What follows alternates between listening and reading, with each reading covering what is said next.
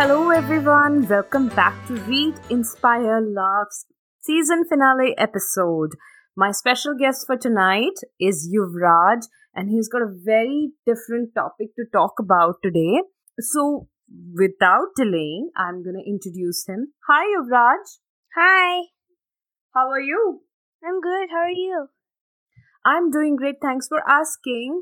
So, Yuvraj, tell our listeners a little bit about yourself, your hobbies, what do you like doing, how old are you, your interests. I am eight years old and I'm in third grade. Uh, I like to play baseball and cricket and uh, play with my little sister. Mm-hmm. And I like to build Legos. And okay. I like to play stuff with my dad. Sounds like very fun. So what's the topic that you have chosen to share with us today? Uh, I will be talking about World War One. Interesting. So let's begin. So when you talk about World War One, what interested you about this topic?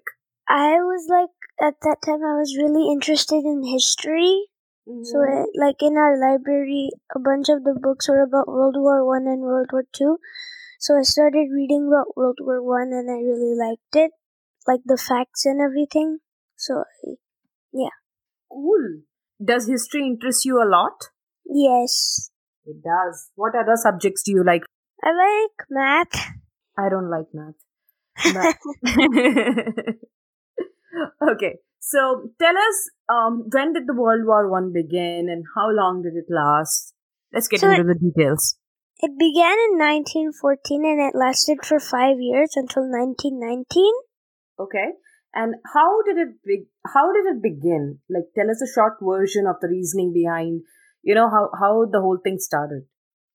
So there was like already a lot of political tension going on in Europe, but like the main trigger when this there was this Serbian man named Gavrilo Princip, and he assassinated Archduke Franz Ferdinand, and like Archduke Franz Ferdinand was the Prince of Austria-Hungary, and so after that, like a month after, uh, Austria-Hungary responded by declaring war on Serbia, and then so like everybody started choosing sides, and then it began kind of. Right, right. So who were the two sides in the beginning? So there was uh, the Axis powers were, the I mean the central forces were Austria-Hungary, Germany, Bulgaria, mm-hmm. and Turkey. Yes. And then the Allied forces were Britain, France, Russia, China, and then from nineteen seventeen, the U S, and yes. obviously Serbia. You said that in nineteen seventeen, the U S joined the war. Why did it do so? So there are actually two main reasons. One of the reasons were, like, uh, in World War One, Germany made these submarines called U-boats, mm-hmm.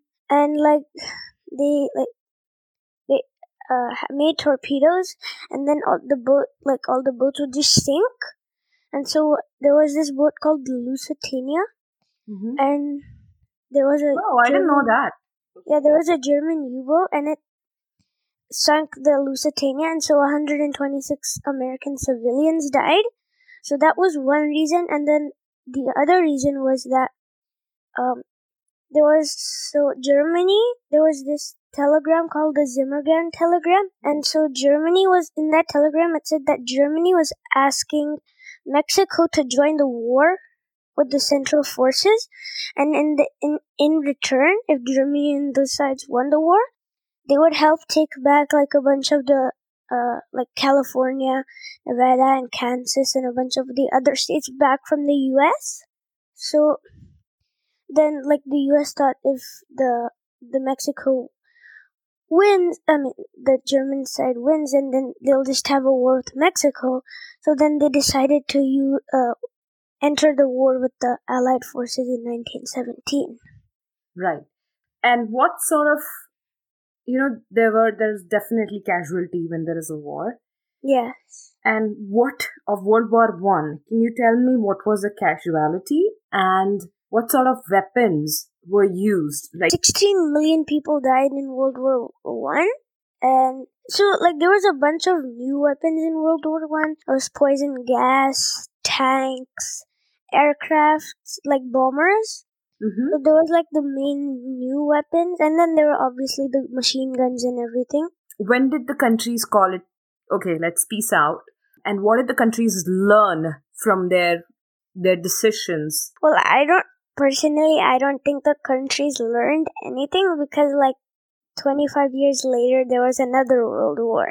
Basically, so a bunch of like Aust- uh, Austria-Hungary, the Ottoman Empire, like Turkey and Bulgaria had already surrendered, but like mm-hmm. Germany wanted to keep fighting, so they kept fighting. But at one point, it was like, we have no chance to win this war because there's so many other people fighting us and we're just one country standing alone. So they just kind of gave in at that point because they right. thought they had no chance left. So which countries signed the peace agreement? So I think there was Britain, obviously Germany, there was France. So the Britain and France were the most, like, the main two countries that signed the agreement with Germany, because Germany was the last one to surrender. Sign it. Yeah. So, like, uh, they had to pay thirty-three billion dollars in, like, for war reparations. Whenever wow. a war, uh, yeah, so it was a huge cost they had to pay. So, finally, I want to know, you know, that there are so many things that goes on in a war, right? On right, both yes. sides. Um, and only like certain things like come out in the limelight. There might mm-hmm. be things that we don't know at all.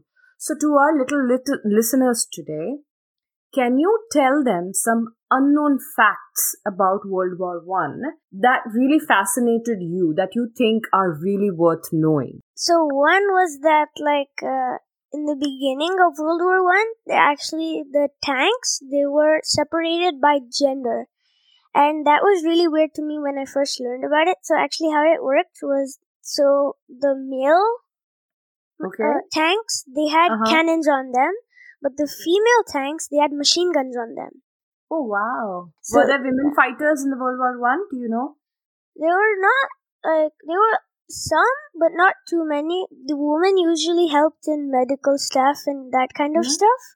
True. Not too many fought in the war, but some did. From like Russia, I think a bit did. But yeah. And another fact is that a lot of young people fought in World War One. There was this boy named Sydney, and mm-hmm. he actually was only twelve, but he fought with the British, and he fought. But he was only twelve years old. Wow. Wow. What an amazing kid, right? Yeah. He was like so courageous. Right. I mean, no fear.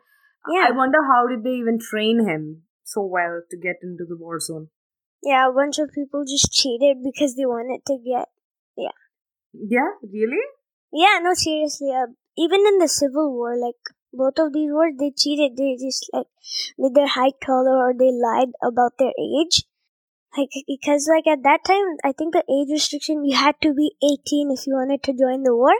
But a bunch of people just lied about their age to get in the war and fight. So what else do you want to tell our listeners today that are listening to you?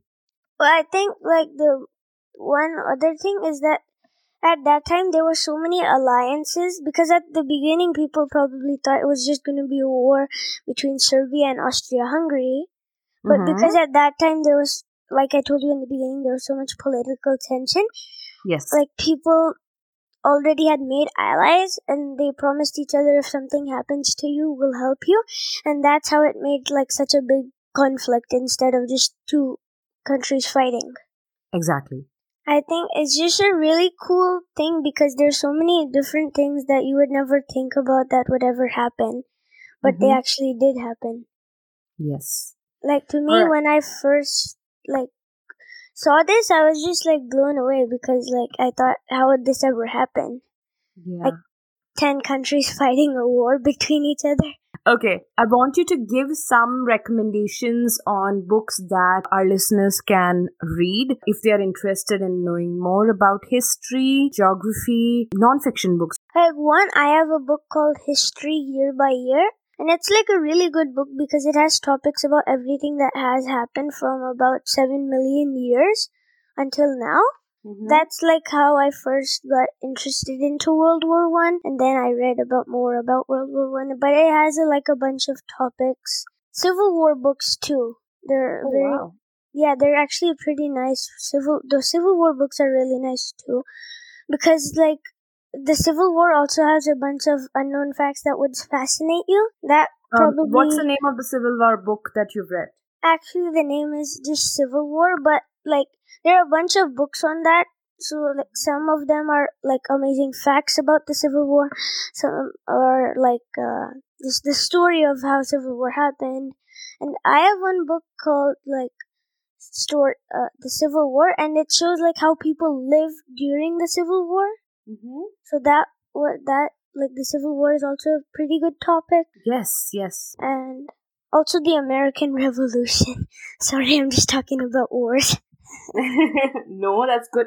That's that's good information, Yuvraj. Thanks for sharing that. Everyone, I really hope you enjoyed listening to Yuvraj. Do go check out all the recommendations that Yuvraj has provided if you're interested in learning more about history, about Civil War, the unknown facts about World War One.